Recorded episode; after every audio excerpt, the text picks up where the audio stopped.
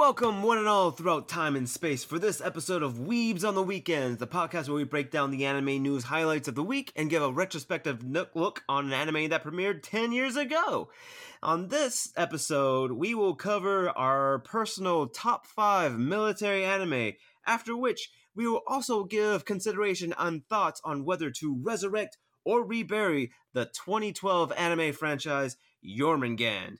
My name is Sam Martinez. I'm a part time weeb, full time automail mechanic, and with me, as always, is my co host Jay Johnson, part time weeb, full time English language sensei. Now, Jay, I feel like between now and our previous episode, I have done so many weebish things. I say this because I was able to find a video that had a martial artist essentially buy the tens and swords that you had mentioned and had shown that a true martial art can be used with said swords and it can be effective. I'm not gonna lie, I, I, just geeked out from that. And I also was able to watch Sonic the Hedgehog's eh, Sonic the Hedgehog was only one of him in theaters, the second one, and I have to say, like, I felt like I was a little kid because, like, I had a uh, my Sonic the Hedgehog hog and hog the the hedgehog and clogs shirt along with I, I had also bought a drink that was Sonic themed earlier uh, and I had made a chili dog casserole in commemoration of this film. And I have also been enjoying the Marvel series Moon Knight up until now. So j- just just had a gush on those things a little bit. But what about you, Jay? What what weebish things have you been enjoying between our last episode and today's episode? Yeah, I've been kind of strict or stuck to a bed over the past week. So I was basically just mm-hmm. cruising the internet for news. So a lot of the anime news that kind of have gone over my head that hasn't, you know, usually showed up in my feed. I was able to concentrate on. So like I wouldn't be mentioning like the new, or where the first trailer actually is dropped for the new One Piece movie Red. So we got like a yes. introduction towards what might be Shanks' daughter, quote unquote. Don't know. Um, but you got some visuals of mm-hmm. like the One Piece crew and their new drip that they always uh, wear for per movie, and a few things like the new Makoto uh, Shinkai movie dropped a trailer. I forgot what the translation in English was, but it's her name. The main character's name is uh, Suzume, and I think the translation is like she unlocks all the doors or she locks all the doors. I think that's the kanji in it. A few other things. I'm uh, two episodes behind on Moon Knight, or I guess on one episode went behind now because episode did just or episode three just premiered. Alongside, mm-hmm. I also saw Morbius for uh well I saw that I guess a week ago now because it premiered here mm-hmm. in Mongolia a little bit earlier. And I like your message to me, Sam, was like, oh, there's a second, there's a second, uh, there's a second end credit scene versus yes. oh Jay, this movie is garbage. Don't waste your money to go see it. But because bruh, Sony has Sony has just made everything so complicated, and I feel like they don't have a strong foothold in how they're adapting to what Marvel is doing with their multi their multiverse.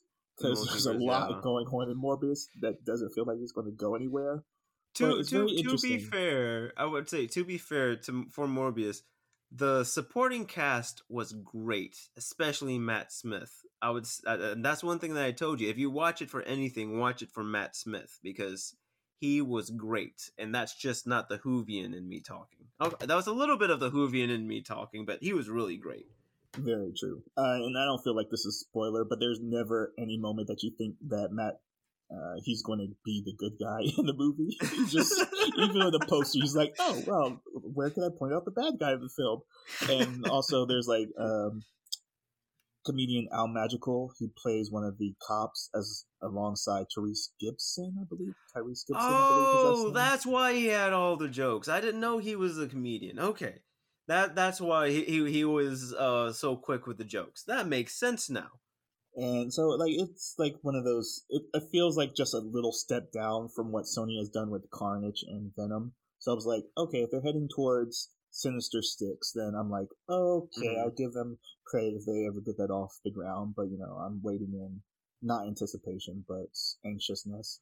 And I guess the last nerdy thing I did was, um, no, we talked about Moon Knight. I was really impressed by Moon Knight.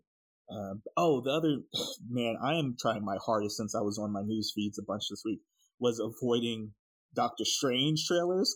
Cause why, for whatever reason, Marvel has shifted into a gear just spoiling their movies. They did it with Spider-Man No Way Home, kind of, and now they're doing it with Doctor Strange. With like, okay, I saw your Marvel What If series.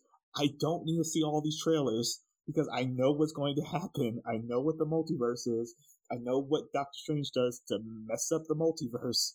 So it's been very interesting of like just seeing these like snippets and it feels like it's showcasing the best the movie has to offer and also leading into plan or is it stage four? What do they call it?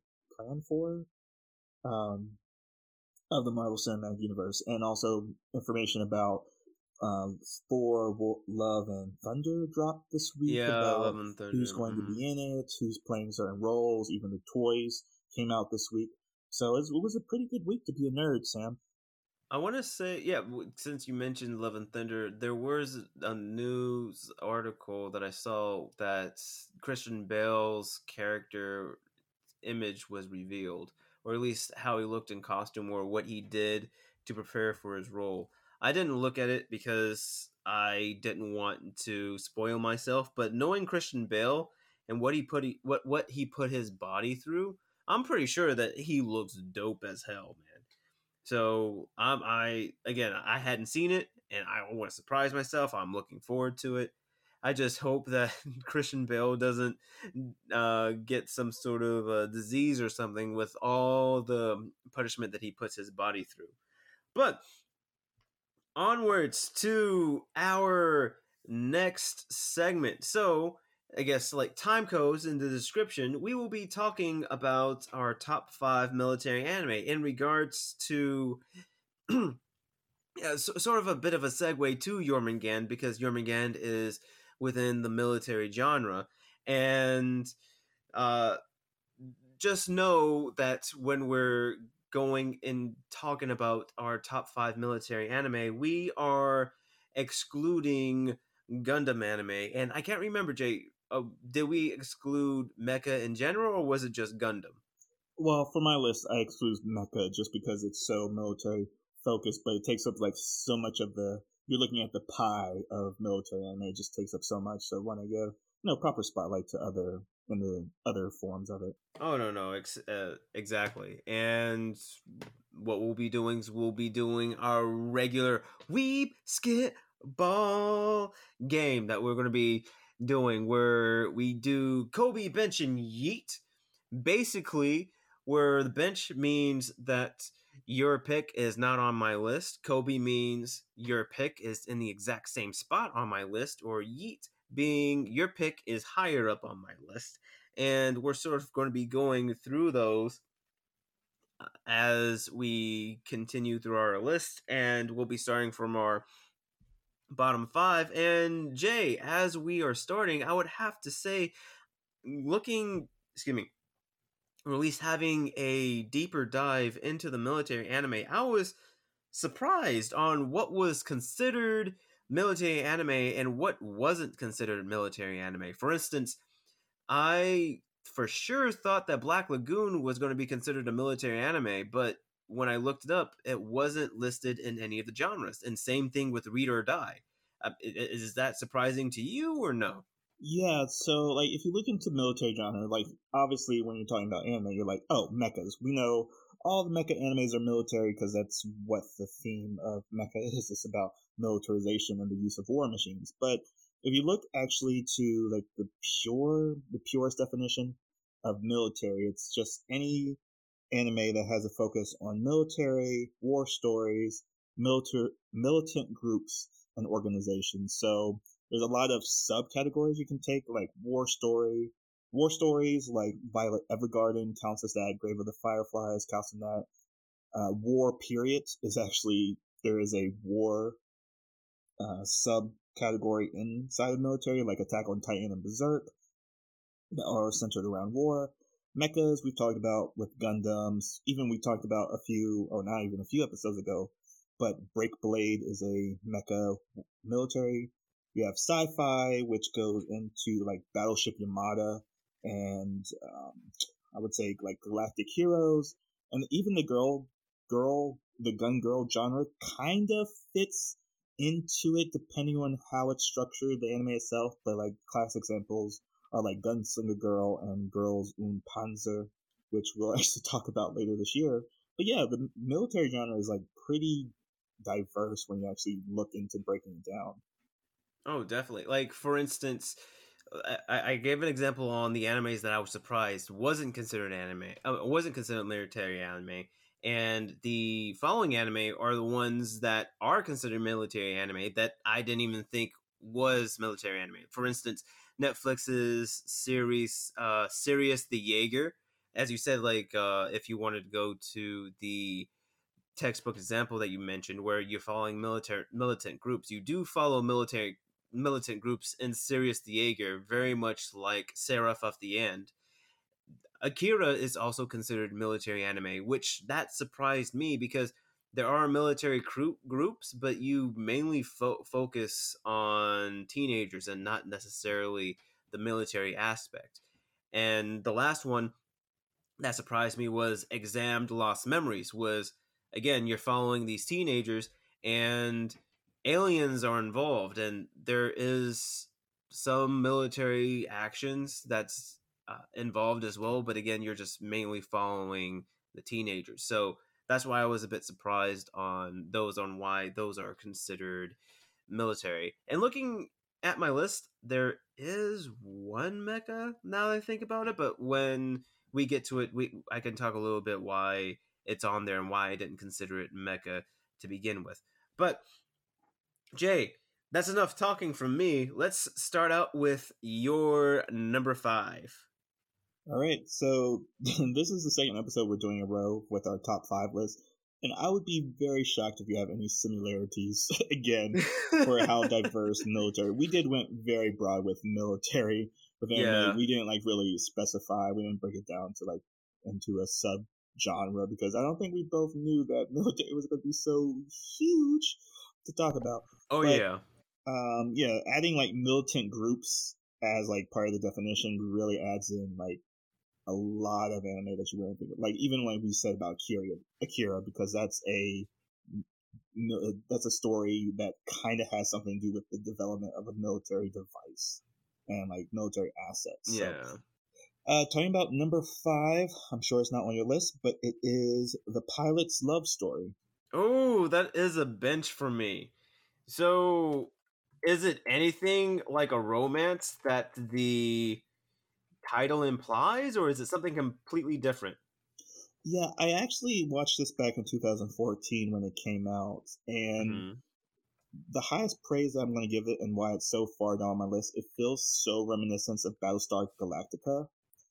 Uh, oh. So obviously the oh. title is a little bit misleading, but it does have like a romance at the core, kind of like how, uh, not to talk about Battlestar Galactica, but there's like a bunch of romances in that show as well, kind of what gets you attached to characters literally mm-hmm. fighting for their lives as they're on the run from aliens. But basically yeah. the story is centered around this, basically a, a levitating island called um, Isla, which is basically a base train to train which is a base to train uh, combat or aerial pilots, pilots in aerial combat. As they are on this island, they're basically in search of a place called the End of the Sky. It feels like very reminiscent again with Galactica, with they're searching for Zion. What's the planet they're searching for in Galactica? Yeah, um, it, it, it's another name for Earth. Right. Yeah. yeah. Basically, yeah. New Earth, Neo Earth, whatever. Mm-hmm. But yeah, it has like this core romance. It it's set in the fantasy genre, but why the reason I put it at my number five is because what it does that I've never seen that happen in other animes is that it pays us so much nuanced attention to the aviation training of their pilots. Like they talk about the breakdown of the planes. They talk about theories about how pilots have to do a lot of calculations, how they, they have to be mathematicians and scientists while they're behind the cockpit. Even like G-force training, you know, it's one of those animes that really educate you on something that you didn't think you were going to get educated on. So I don't see a lot of animes doing a lot of aviation focus because aviation is such a hard thing to animate because you have to mm-hmm. pay a lot of attention to the choreography of how they're moving in the air because that's really something that wasn't really tackled until like the later 2010s with more advanced CGI and overlaid with 2D animation. So this was like the first attempt I've actually seen that I said, "Oh, there's nothing janky about these, um, nothing janky about these uh, planes fighting in midair. So it out number five because it's the least military focused, but it is focused on a part of the military that I don't think gets enough due credit. Okay, no, so it sounds a little bit like Top Gun with the shop talk a little bit. Is, is that Ooh, a good summarization? Yeah, yeah, yeah, yeah. But there's okay. not a lot of bravado that you would find in Top Gun. It it, does feel like a lot of um, lightheartedness because it's done by Studio TMS Entertainment, and oh, it's also available on Crunchyroll. but yeah, it is an interesting story. Um, it's just 13 episodes, so very easy, digestible watch. Okay, no, that's very interesting. I I might have to give that a look myself.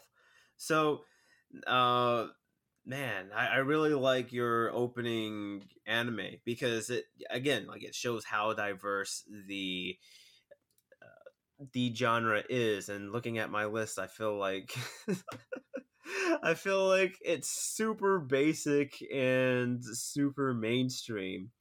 But for my number five it's basically the Fullmetal Alchemist franchise both the original and brotherhood I don't think that's anywhere on your list, is it? No, I benched that because that felt like an obvious choice. Like again, like uh, talking about some of the greats of all times. I feel like that needed focus. But yeah, military film, it's on par with like one of the best of all time. Mm-hmm. And it, it, it's just uh, like like you said, uh, it doesn't really go into necessarily like the structure of the military, but you do get a sense of what it's like to be a part of the military. They uh, constantly compare the main characters to dogs of the military because essentially like you being in the military you go where the military tells you to go and their position they do have enough independence and enough wide breadth to do their own independent research and that was something that i did like where it was an interesting interpretation where you can be a scientist where you can have unlimited funding i guess sort of like what darpa or NASA has, but you still have to answer to Uncle Sam whenever he calls. And as you said, just with the way the storytelling and the uh, story is written, it's done very, very well. So, on to your number four. All right, my number four is something we've already talked about previously on the podcast, but mm-hmm. number four is Sound of the Sky. Oh, that's a bench for me. But Go go ahead and explain why uh, Sound of the Sky beat out Pilot's Romance. Yeah, I remember your gripes with this anime, and I believe I agreed with you mostly about that when we talked about this back in 2010. But this is basically a post-apocalyptic war story where the war has basically regressed all of technology back like a century or more. And the story basically focuses on this platoon that is stationed at a border town, a peaceful border town, and they're welcoming a new bugler. So that's where you get the why the title makes sense because the main character is a bugler, bugler, and uh, this falls into like cute girls doing cute things because it's done by A1 Pictures. But why I put it as my number four is because I think I put it as my number one, the 2010 anime that we reviewed. But this is basically a story that does background storytelling very well. It's a slice of life. It's very slow. It's very methodical. It's more about building out the world than really talking about the military, but it is looking at a aspect of military life that I don't think a lot of people think is necessary to look at, like the peacetime military, about the downtime that the military does, like, you know, the kind of human aspects to soldiers' lives. It's like they have hobbies, they have like relaxation, they have like meals, they have like conversations about nonsensical things like other people. So I think I like that approach to looking at the military. It's like that humanizing effect that soldiers aren't just killing things or machines that you just use for war. It's like, okay, but what after the war? and what after the battle? Like, they still have to return to being people, right? And it's like a soft, like, there's nothing gritty about it. There's nothing, like, really political about how they view the military in this. There's a lot of looking at the town that they're protecting, about the mm-hmm. aftermath mm-hmm. of the war, about this lingering mystery about what is this? Was there aliens or like what is this um, technology that regressed um, that did so much damage to the world that now the world's kind of like in the 1800s, essentially 1900s. So it's a very nice war story. It's very fluffy. It's just well done. It's put together pretty well, and I enjoyed it. 12 episodes, again, an easily digestible series. But yeah, I had to put it on here because I talked so highly about it before in our previous episode about it. So yeah, that's my number four. Oh, definitely. And don't get mad at me, Jay, but I, I haven't gone back and finished it like I said I would. But now that you have brought it back and it's on the list again and it's in my memory, I, I, I'm going to do my best to go back and, and finish it because you did say that the payoff was good and how they had set up the background story and the end it does resolve it and bringing it back to the forefront. So Again, I said that I would go back and watch it, and I haven't done so, but I will definitely do that. I am a man, a man of my word, if anything else, and I, I shouldn't be surprised, but I am surprised that it was on the list. But it definitely makes sense. So, for my number five, this is the anime that, looking back on it now, it, it probably it is considered a mecha anime, but it's been so long since it's hit the airwaves it, it didn't really hit me but it's uh, known as blue gender. Is it on oh, your list or oh. no? Yeah you talked about blue gender in our mecha talk um i believe. Yeah so yeah uh haven't been able to check it out but yeah tell me about it. Yeah so again blue gender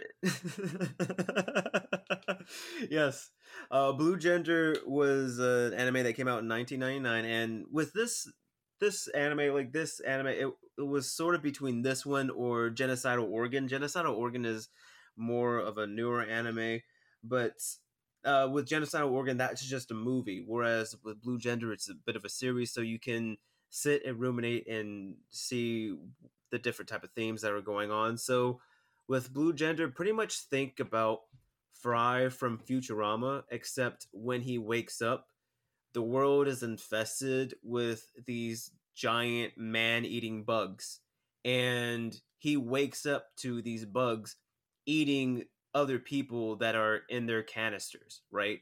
So you have nightmare fuel or this very high anxiety opening scene with this character. Essentially, he's frozen until a disease that he has can be cured and he wakes up in the future basically in this uh, apocalyptic wasteland and he's trying to get with the humans and essentially go back to space. So the bugs had basically overrid uh, basically took over the world and humanity is living in space.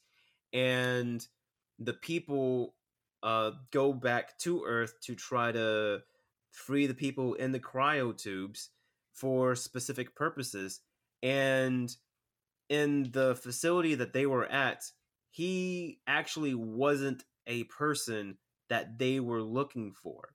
So not only is humanity basically living in space in fear of these superbugs, but this man woke up and is a man out of his time and he's not even the droid that these humans were looking for right? So you have like this sense of displacement this sense of disappointment and this high anxiety and you are essentially thrown into a war zone and him basically trying to figure out what needs to be done and again like looking back on it it is a mech anime because they have these mech suits so they can fight these bugs but if i had to make a comparison it probably feels the most like iron blooded orphans if um if it was made in the 90s where basically there's little to no plot armor and the people who do survive survive because of their own wits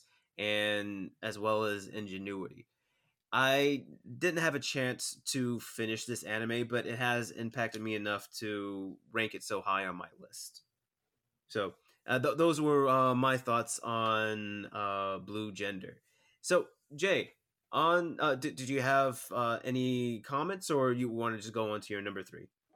Yeah, I can go on to my number three. Let's uh, do that. So yeah, again, part of the definition towards military anime is the militant group part. So I wanted to put into mm-hmm. my list something that focused on counterintelligence and spy organizations. One because Spy X Family was on my mind, but also depending yes. on how the depending on how the organization is organized, it definitely resembles more of a military organization because counterintelligence is just mm. necessary for good military intelligence as well. So my number third spot is Joker game. That is a yeet for me.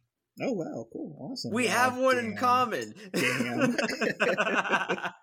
we have one in common. Okay, cool. Yes. So nice. So that leaves us to your number three then.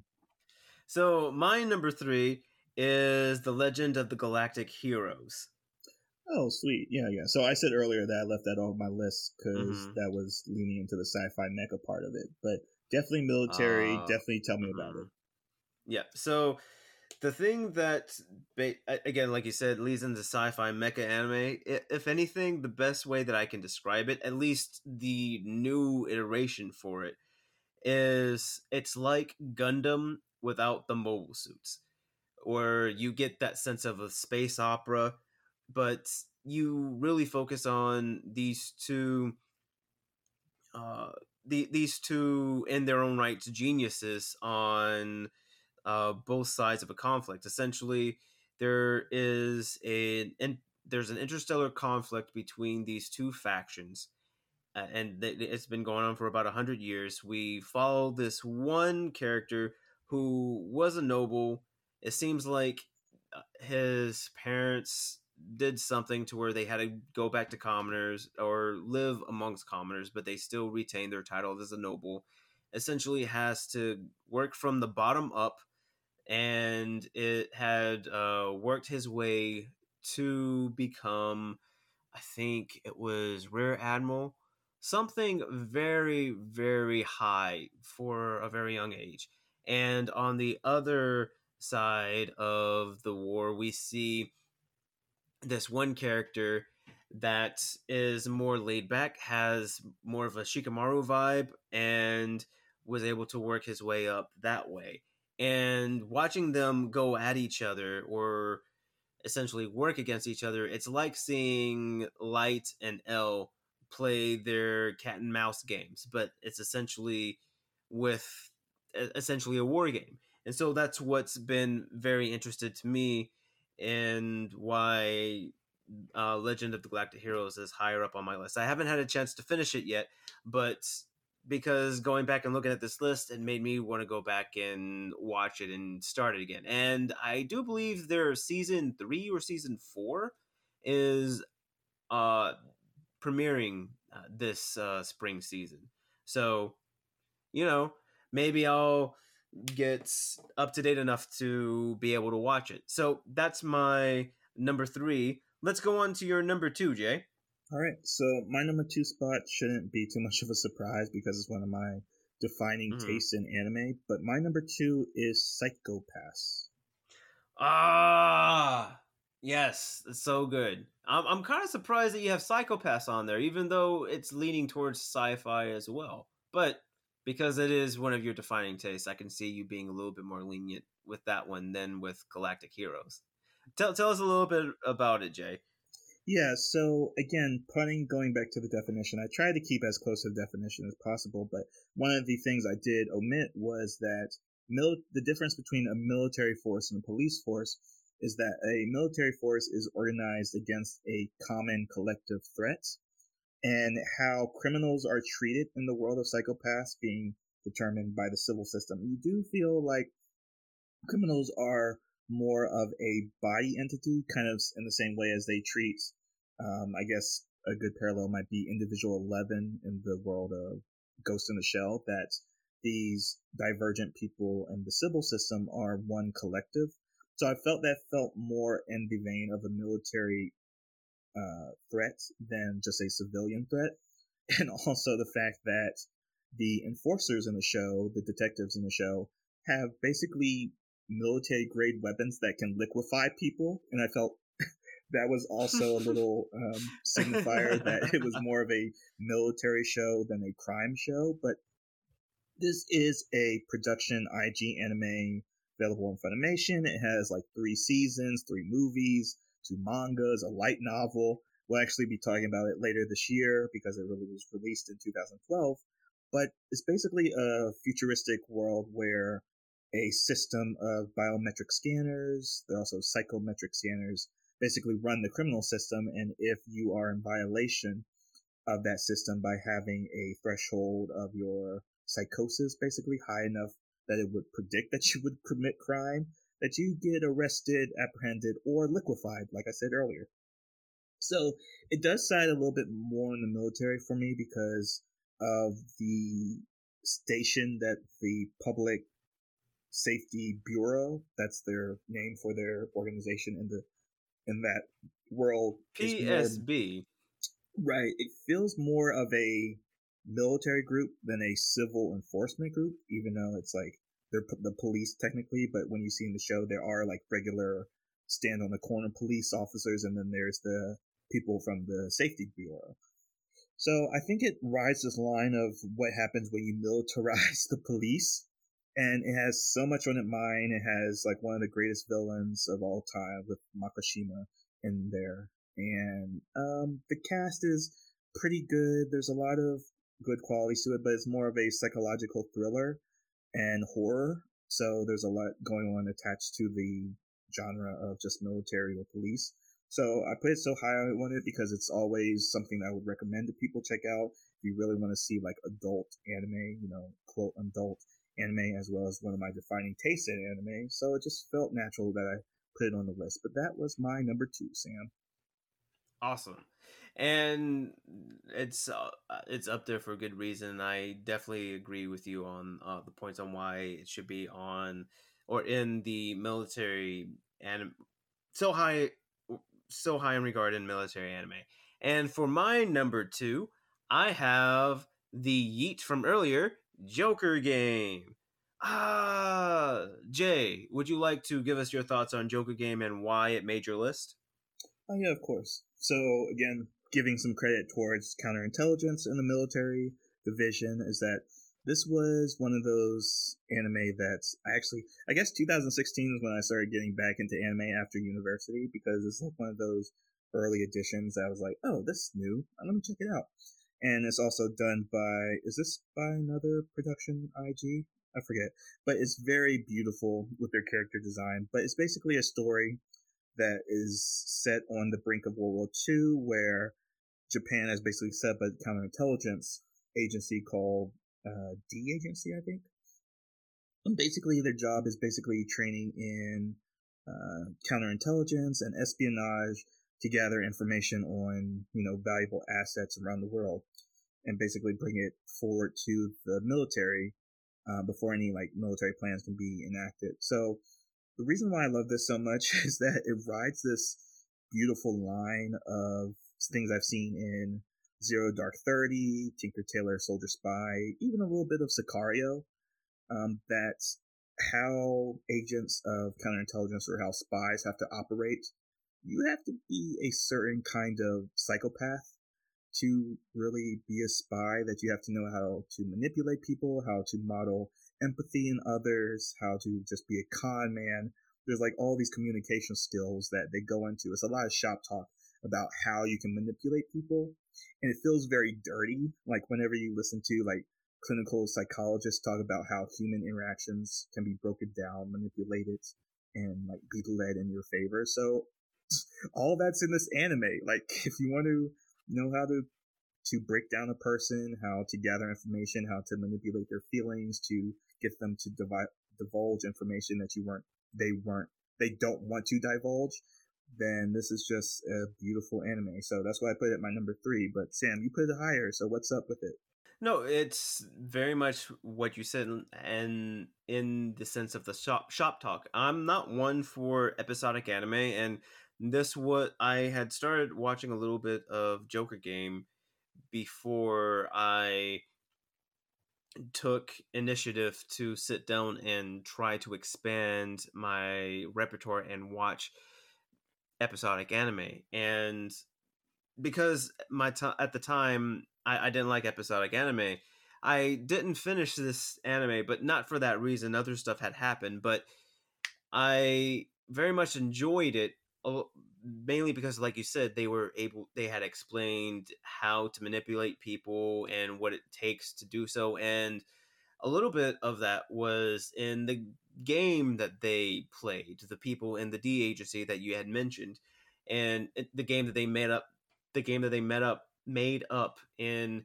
how to figure out what's in the other person's cards, what they would do to try and get information from everybody else, and how basically everybody has an angle and everybody is trying to win at the same time while helping other people. And it was sort of like a game within a game within a game. We also got to see uh, different agents play different roles and how they seem like they were invested in their roles, things of that nature. It was just so cool. It's just so well done.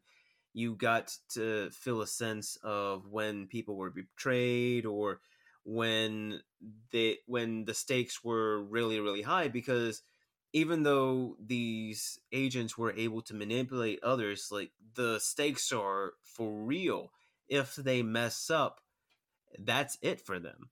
So when they do their job, they have to be on point. They have to be on top. And I want to say, like, this came out around the same time, I think, as 91 Days. And even though 91 Days is more of a gangster crime drama, it felt very much in the same vein in how somebody has to infiltrate a an organization or different groups in order to pursue their mission. And again, it, it was just very, very well done in that regard. So, Jay, what is your number one military anime? Yeah, so I guess this might be a surprise, but this is anime that I really much enjoy and I've watched a couple times over again. But my number one is Tanya the Evil. Oh my goodness. Okay, so that's a bench for me, but I would have to say that Tanya was one of my honorable mentions, though. So, why is Tanya your number one? Yeah, so this is the one that I feel is the most military centric anime that I've seen. Military centric anime that I've seen that doesn't have too much of the shenanigans that you might attribute to the you know the anime medium even though it's an isekai even though it's a fantasy even though there's magical there's a magic system in there it does get into the business of military which again translates into the anime that we're going to talk about in a little bit but like the logistics and the business of anime that this is set up in a world where world war one has lasted into the 20th century, not the 20th century, but the 1920s. So basically, World War One has extended longer than in our timeline, in you know the real world timeline. But its main character is a salaried man that basically has a vendetta against God, and is reborn into a little girl's body with a very high threshold and magical abilities. And the focus of the anime is basically on how do you keep the war engine going essentially what are the politics what are the logistics what are the human costs of keeping a war going? They're t- taking war and examining it like a business essentially. And i think that's a very interesting take and then to add on top of that oh your main character is also an isekai uh, man from japan. Add on top of that, this man, little girl, wants to kill God, or not even kill God, but just prove God wrong as a non all powerful being, or even like the whole that God can't be all good if he's all powerful kind of thing that, you know, Lex Luthor talks about with Superman. But it's such an interesting, nuanced approach to military organization planning. So, like, they take an episode to talk about supply lines. They take an episode to talk about the mechanics and maintenance of machinery. They talk about some of the because this is alternate history. They talk they do a parallel to what they did with um, Auschwitz and how they treated the Jewish uh, prisoners there, and like what did the Nazi soldiers actually do to them. So like they take a very close, realistic, historic examination of what our what happened in our world, and then apply it to this uh, magical world, this fantasy world as well. But then at the core of it is just all these different slices of how do you keep a war going? How do you uh, maintain morale among soldiers? How do you keep mm-hmm. up with the financial markets with countries that you invade or with your own country? So you're like, oh, I'm understanding why war happens, which is such a weird thing to go into an anime or leaving an anime, leaving an anime with that kind of knowledge. So there are 12 episodes. Season two is coming out later this year. There's also a movie and it's done by Studio Nut, who did Decadence, which we've talked about. What was that? Decadence was two years ago, Sam.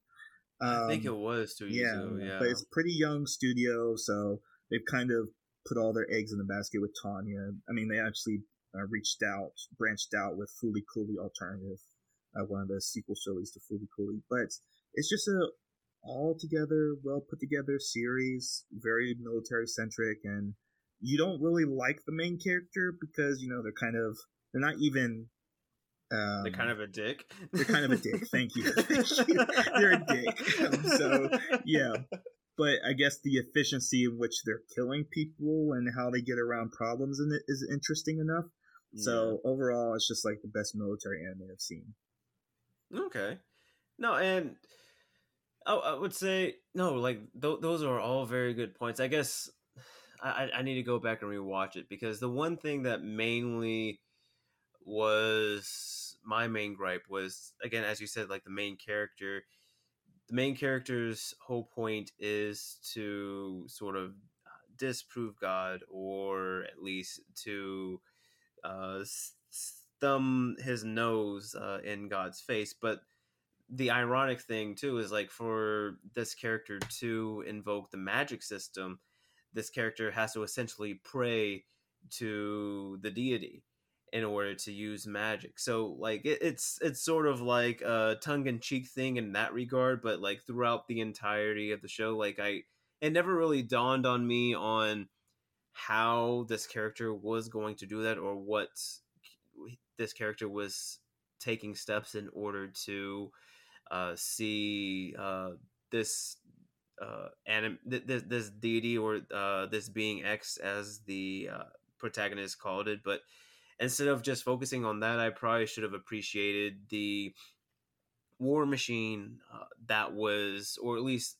a look behind the curtain of the war machine that is in Tanya the Evil. And I did realize, like, there were, t- like, when you mentioned the group's morale, how there was one episode when they didn't have any food and the protagonist had to figure out how to get supplies while reinvigorating the troops. So that was very interesting. Uh, however, my number one was again, it's a little bit more mainstream, but was chosen because I felt like it was the most military, uh, or at least the most uh, parallel to a military that I've seen in an anime which is Attack on Titan. And the only reason why I say that is because we get so much time with Eren and the main characters in boot camp and basically them trying to learn the different gears uh, I'm sorry, the different equipment that they have to use in order to fight the Titans and not only that, but like they essentially had to train while defending themselves because of the threat that the Titans have. At at this time, it's just like everybody's on edge because anybody could be getting eaten or gotten at any moment and still you know like they had like in the military like they had to still find time to train in a safe manner so that they can go out and defend their people but knowing that at any time while they're training like the titans can come and kill them all and even if they do finish through training, most of them, if not all of them, will die in the process. So it's just sort of trying, I guess, whereas with Tanya, it focuses on the leadership position within the military. In Attack on Titan, especially in the beginning of the anime, you see it through the lens of somebody that's a cadet at a regular cadet pace in actual wartime. And I would say like it was very interesting as well to see them come up with different strategies in order to fight an enemy that cannot be overcome with conventional means or conventional methods. So and we've talked about Attack on Titan plenty of times in the past, so that's all the thoughts that I have on that. Do, do you have any other comments that you would like to make, I guess, on our lists in general and how diverse that you had predicted that they would be? yeah, I'm just surprised that Joker game made our mm. shared list because Joker game is very it went like again, a lot of the production IG anime kind of go under the radar, mm. even though production IG is one of the greatest studios that exists. Oh yeah. So I was very surprised that that made your list, so I'm very glad about that. Um, I was glad about my list. Um, I mean, I could go through them just one more time just to close up before we get into our review session. But uh, my number five was Pilot's Love Story. Four was Sound of the Sky. Three, Joker's Game. Two, Psycho-Pass. And number one, Tanya the Evil, which has a very weird, very weird other translation for his name. It's like the daily life of a girl in the military which is a terrible translation. Uh, but That's yeah, so like misleading. Right. That's yeah. so misleading. Right. Yeah. But Tanya the Evil, oh. number one. But what about yours, Sam? Awesome. So my number five, from five to number one, it's uh, Fullmetal Alchemist slash Fullmetal Alchemist Brotherhood. Number four, Blue Gender. Number three, Legend of the Galactic Heroes. Number two, Joker Game. And number one, Attack on Titan. So those were our top fives. And we will be going on to the anime at hand, today's discussion, which is known as Jormungand. And again, time codes in description or up on the screen wherever you are listening slash watching us. And a little bit on this anime. I had pushed for this anime because I had seen this in the past and I've always wanted to watch it. I wanted to dip my toe into the girls and guns subgenre that you have mentioned earlier, Jay. And I saw this still and I thought that this was a girls and guns because of the main characters that were in front. But lo and behold, it is not girls and guns. It is basically organized crime as well as a military story. And the brief synopsis that we that that uh, a brief synopsis of this anime is we essentially follow this mm, I would say this child soldier named Jonah and he's basically taken in by this weapons dealing weapon arms dealing group. And the thing that's interesting about jonah is that he hates arms dealers and yet we see him teamed up with this band with, with, with this band and essentially throughout the show we follow them and their exploits and tr- essentially try to see why Jonah is with them and how Jonah impacts them and vice versa. this uh, anime is made by Studio White Fox. This was an anime first. The demographic is seinen, and it is rated R for good reason. This show can be seen on Hulu, Funimation, as well as Crunchyroll. So, Jay, uh, before we get into the thick of things, were you familiar with Jormungand before we watched it for this episode? Uh, not at all. I think no, I hadn't seen the main character before, Coco. Uh, like she has a very unique character design, but I've never seen her. This never crossed my path as an anime fan before, which I guess I'm not surprised. Um, Studio White Fox hasn't done much I've seen, or I haven't seen much. I haven't seen much of Studio uh, White Fox before starting the podcast with you because we've done their Katanagatari and we've done their Steins Gate in previous episodes. So like this is a third um, anime season or anime series that we've seen from them. And I don't know if I should talk about this, but did you actually look up the pronunciation of the word of the anime? No, did you? Oh yeah, yeah. So I'm like, uh, okay. I thought you were doing it on so, purpose because so, I thought you were oh, trying no, to trick no, me. Okay. No, no, no, no, no. I, I was essentially doing it phonetically. I'm sorry. Yeah, yeah, I was doing it phonetically, and uh, I guess sort of going off of my God of War five quote unquote knowledge, where because uh, of the mythical Norse snake that the group is named after, and that was something that I was kind of confused on because the snake it's at least like from the game uh, God of War it's Jormungandr, but it's spelled just Jormungand. So Jay, t- tell us how to pronounce it correctly. No, you're right because like one, if you take the umlauts, sorry, the umlaut, sorry, sorry, okay. Um, if you put if you take away the Nordic accents, you're pronouncing yeah. it right. So I guess it's weird. Like you wouldn't take away the accents of any other word in other languages because it's mm-hmm. weird because then it would be pronounced the same. But yeah, uh, the snake itself is um, Yulmangander uh, with the umlauts, but how you're pronouncing it is without the umlauts. So you're saying it correctly because the umlauts are there, but if you're going to be the Nordic correct pronunciation is Yulmangander.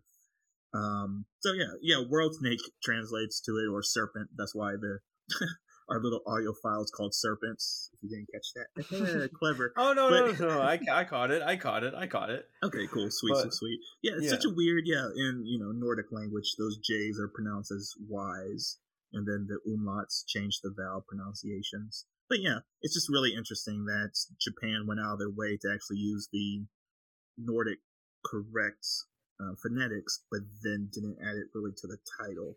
So I think it's because it, it, it's kind of weird because in the Japanese language they don't have an R, right? right? So even though they're trying to be correct, like they would still have the R or the umlauts as you call it. Mm-hmm. So that's that that's a bit weird and but I would say that it is the the fact that the organization is called Jormungandr is very very good because the organization itself it's all reaching it's all throughout the world because we see the characters go from one country to an- to another like they basically live on a cargo ship always traveling never really staying in one location for too long.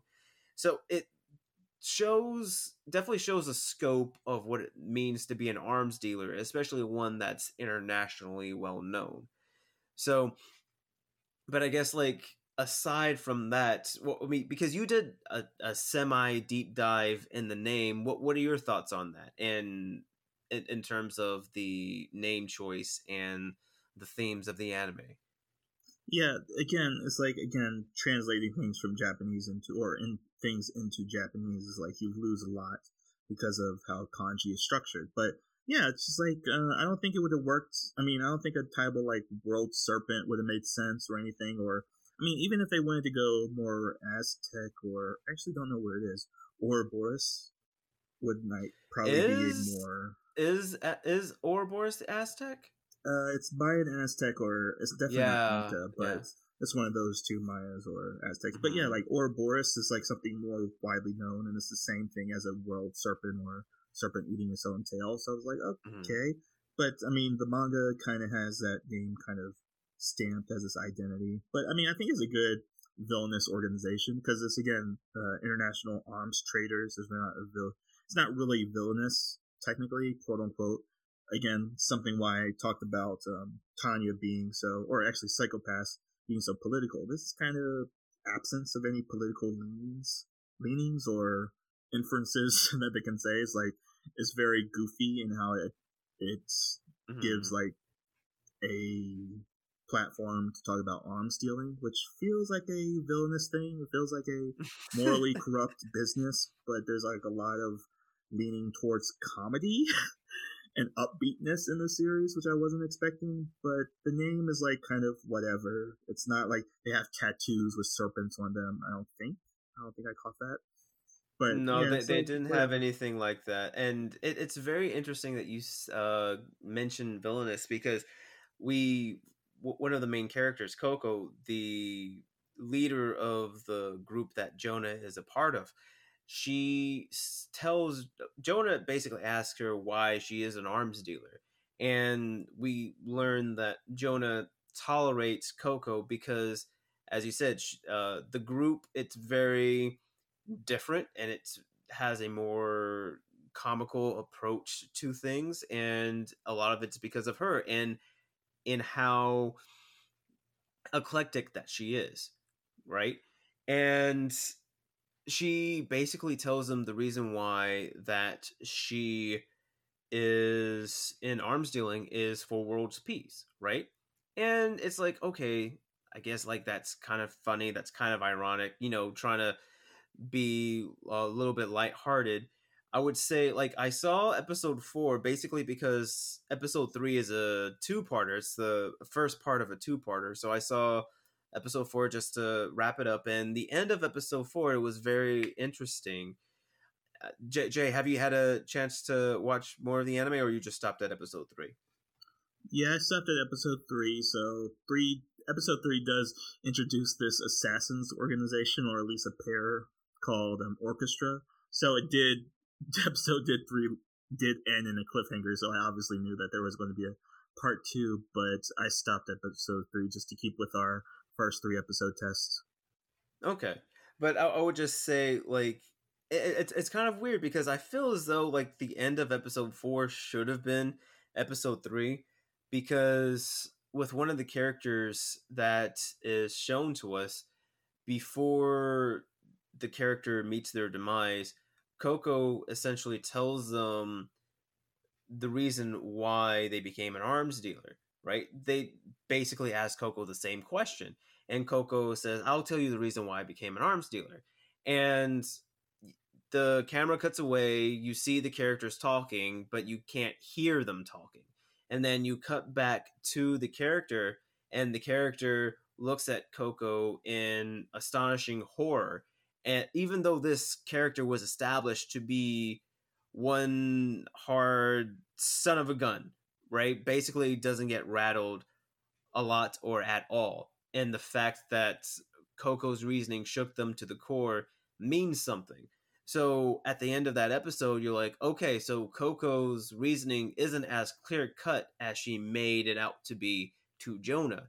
So as you're watching the show, like it would lead you to believe is like okay i want to know like why coco is actually in the arms our, our arms dealing business and you know what that actually means. Because in the very first shot of the show we see coco along with her bodyguards and some of the other mercenaries that she's with basically shoot off a rocket into the sky somewhere. So we don't know if they bombed a place or something like that so it's just I don't know if it's something that they're going to circle back around to or if, if it was just like an opening shot just to show, but it, it, it was just fairly fairly interesting and again like it brought me back to that first opening scene and I feel uh, that that's why I feel as though that uh, episode three should have ended with the ending at episode that they, that they had in episode four instead.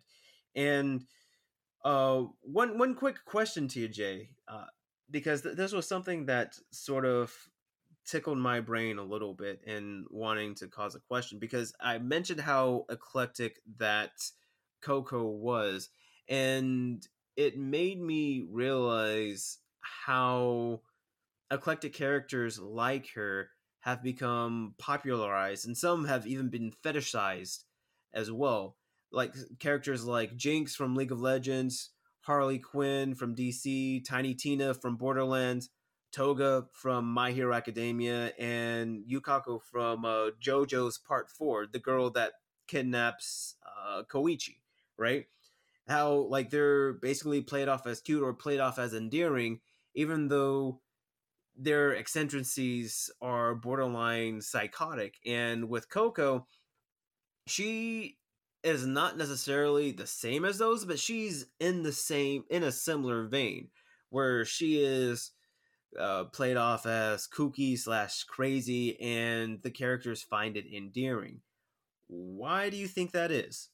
There's a lot to that dual identity that, well, for one, just talking about Coco specifically, is that she has that professional and professional and personal side to her character. Well, she's a ruthless an arms dealer that will kill you if you like pay her the wrong way or look at her the wrong way.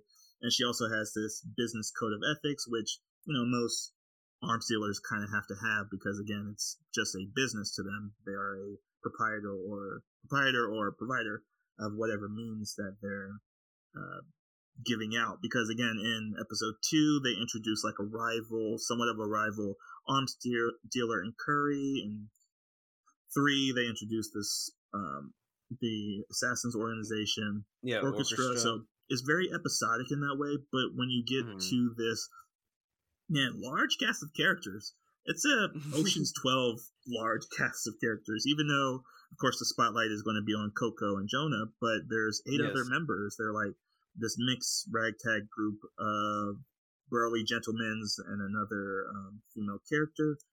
But again, like they're just kind of in the background somewhat. I'm, I'm assuming they're going to get flushed out in future episodes. But with Coco, she is a eccentric, like you said, eclectic individual where she feels at home with her bodyguards and that they're this family, they're, cl- they're a close knit group. Maybe they trust each other. I'm not sure about that level of endearment yet, but that mm. kind of archetype does play to what it basically accentuates accentuates the extremities of people's personalities and it's like all most people are two-faced no matter who you're talking to they have a inner life and a exterior life i think that's what's really attracted to it like you said some people some fans take it to the extremes by fetishizing it but mm-hmm. a lot of that nuance is missed and the way you do that is just amping amping it up on both ends. Is that oh yeah, she's going to be rolling on the table, or she sleepwalks, or she has this funny pastry eating thing. You kind of see that with, um, I guess, because Ocean's Twelve is on my mind with the Brad Pitt character. He's always oh yeah, he's always eating. Yes, right. Yeah, like that quirky tick uh. that they do that makes them adorable, mm-hmm. cute. Oh, you're cute and you can kill everybody in the room if you want, but oh, you're so cute. Uh, so it's always that like sense of endearment that you want your audience to get attached to. So like that's the reason for it. And I actually don't get attached to Coco for that reason. Um, yeah. because of one I've said um, previously or just uh, a few minutes ago is that her character design is so odd. She doesn't look like a person. Like her skin is, I don't know what foundation that is, but she looks like a porcelain doll. Like she's lacking of like basic very, human feature. Very pale. It feels yeah. like she's wearing a mask. Her hair is jet white. I don't know, well, shell white. I don't know what that kind of white is, but it's so weird seeing Coco can, uh, contrast against uh, Jonah, who's basically a character from Fullmetal Alchemist. He looks Ishvalan, which was yeah. odd as well. like he has the Indian dark skin or Pakistani skin, but then he has the scarlet eyes and then white hair. So I was like, oh, cool. Yeah and then even that relationship between Coco and Jonah is more of a motherly kind of attachment because Coco is immature, but Jonah is like the more mature one, even though he's a child soldier, he has this complex motivation of being a gun wielder who hates gun wielders. so hopefully they get flushed out, but mm. I can't hmm. really see that being too well written since it's obviously like a scar parallel. Like, oh, I can't kill people unless I kill these people. It's like one of those things. I can only kill these kind of people, but I can kill people. Mm-hmm. Hate killers, but I'm a killer, kind of thing. So, uh, not really interested interested to see where that go. But with the character of Coco, it's not very that endearing to me. So I don't think that split personality split personality trait is working for me personally. Yeah, I'd say like moving forward, it would mainly just again just just to see what Coco's true motivations are. And there have been times when they try to hint at some of her eccentricities where she would be in a tight spot, but everybody else would be freaking out and she would be the only one that's smiling. And there have been times where she did show how clever that she was and that that has been kind of interesting but again as you said there there's a huge cast a huge cast so it's hard to really attach to anybody aside from Coco and Jonah especially since it's an it's episodic in nature so everything but episode 3 is not it is an isolated story in itself. I mean, we see uh, again, we, we see a rival arms dealer in episode two, and we see characters that Coco and her crew have seen before. So there's some good natural prior existing relationships. However, because the cast is so large, it's hard to really get attached to anybody. There is that one chick with the eye patch, but she's hard to get attached to because she's just obsessed with Coco. I would say the only other person to really see is the I, I think it's the sniper. He's the older gruff guy that has the salt and pepper hair. And we see him having a couple of sessions with Jonah. I would say he is probably because he seems the most level headed he's probably the one that I would get attached to, mainly because he can talk to anybody at any level, but he still has that sense of self. He just doesn't have any screen time really in these first three episodes. So we do see Jonah and Coco, but it's hard to really get attached to them because they're extremes in their own right and they try to meet in the middle and the other characters are just as diverse, but there's just so many of them to keep track of. And I'm not going to lie, but like, well, I'll, I'll, I'll, save my thoughts a little bit uh, for later. But is there anything else that you would like to say before we get we go to our final verdict of Resurrect or Rebury? For a 2012 anime that we're talking about now, it is uh, well, for one, there's a season two as well. There's a season two called Perfect Order.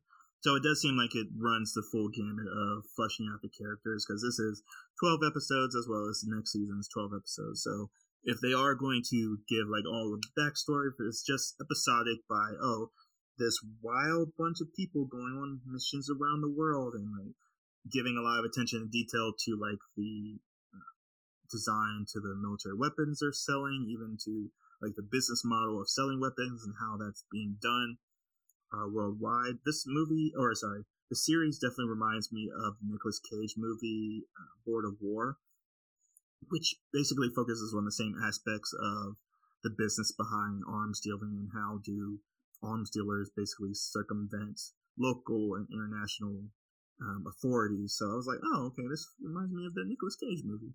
I was like very surprised. So, and it's pretty much one of a kind.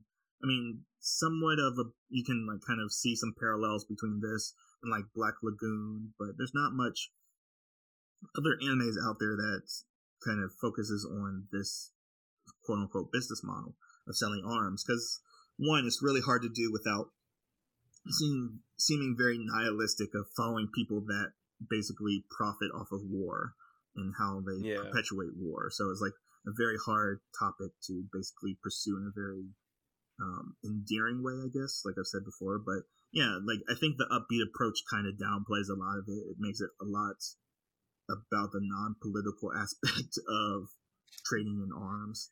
So that's kind of the thing that's really I took away from the first three episodes for our reviewing test. But other than that, um, yeah, I think is a very interesting watch so far. And I'm not sure if I'm going to pick it up or watch. I probably will watch episode four to see that moment that you're talking about, Sam. But other than that, yeah. And I, I would say I. Oh, I'm sorry, I, I did lie a little bit because I watched a little bit of episode five, and there was another character that was introduced, and that that was fairly interesting, and it sort of beckons us like, why wasn't the anime fo- focused on this character instead? You know, sort of like how Deku was saying that if his life was an uh, was a manga, it would follow Todoroki instead of him. You know that sort of thing. But um, as you said, like it was very very interesting. Uh, a, a, a definite interesting watch, and if anything, it might be a, a light watch for me. Uh, moving forward, just because of some of the mysteries that I've exposed myself to, I feel like I have to uh, finish them to fruition at this point. But now we shall get into our verdicts of resurrect or rebury. And Jay, what is your verdict on this anime? Well, hopefully it's obvious now, but uh, I'm going to say that this is a rebury for me. Uh, course, mm-hmm. one, I mean, there is enough material here to think I think that would flush out all the problems I have with it. Again, the examination of the characters. Like again, it's like ten probably interesting characters. They all have, I think, four of them are Delta Force. I forget, but they do break it down. Like they break down like two of them yeah. are from a Polish special defenses. So they all have two of them are snipers, and then Jonah is a child soldier, war soldier, or war orphan. So uh, we talked about that a little bit before in like Berserk, and how that kind of warps your perception perception of life and death. So it's like these are great characters. They have a lot of build up for the first three episodes, and I think the two seasons would flush them out. But I can't recommend it in good consciousness because of that, because it might just be me imagining things. Uh, White Fox does some great animation here. There's some good like gunfire scenes. A lot of the action is well choreographed. There's no stuttering of frames because you know 2012 is kind of known for that.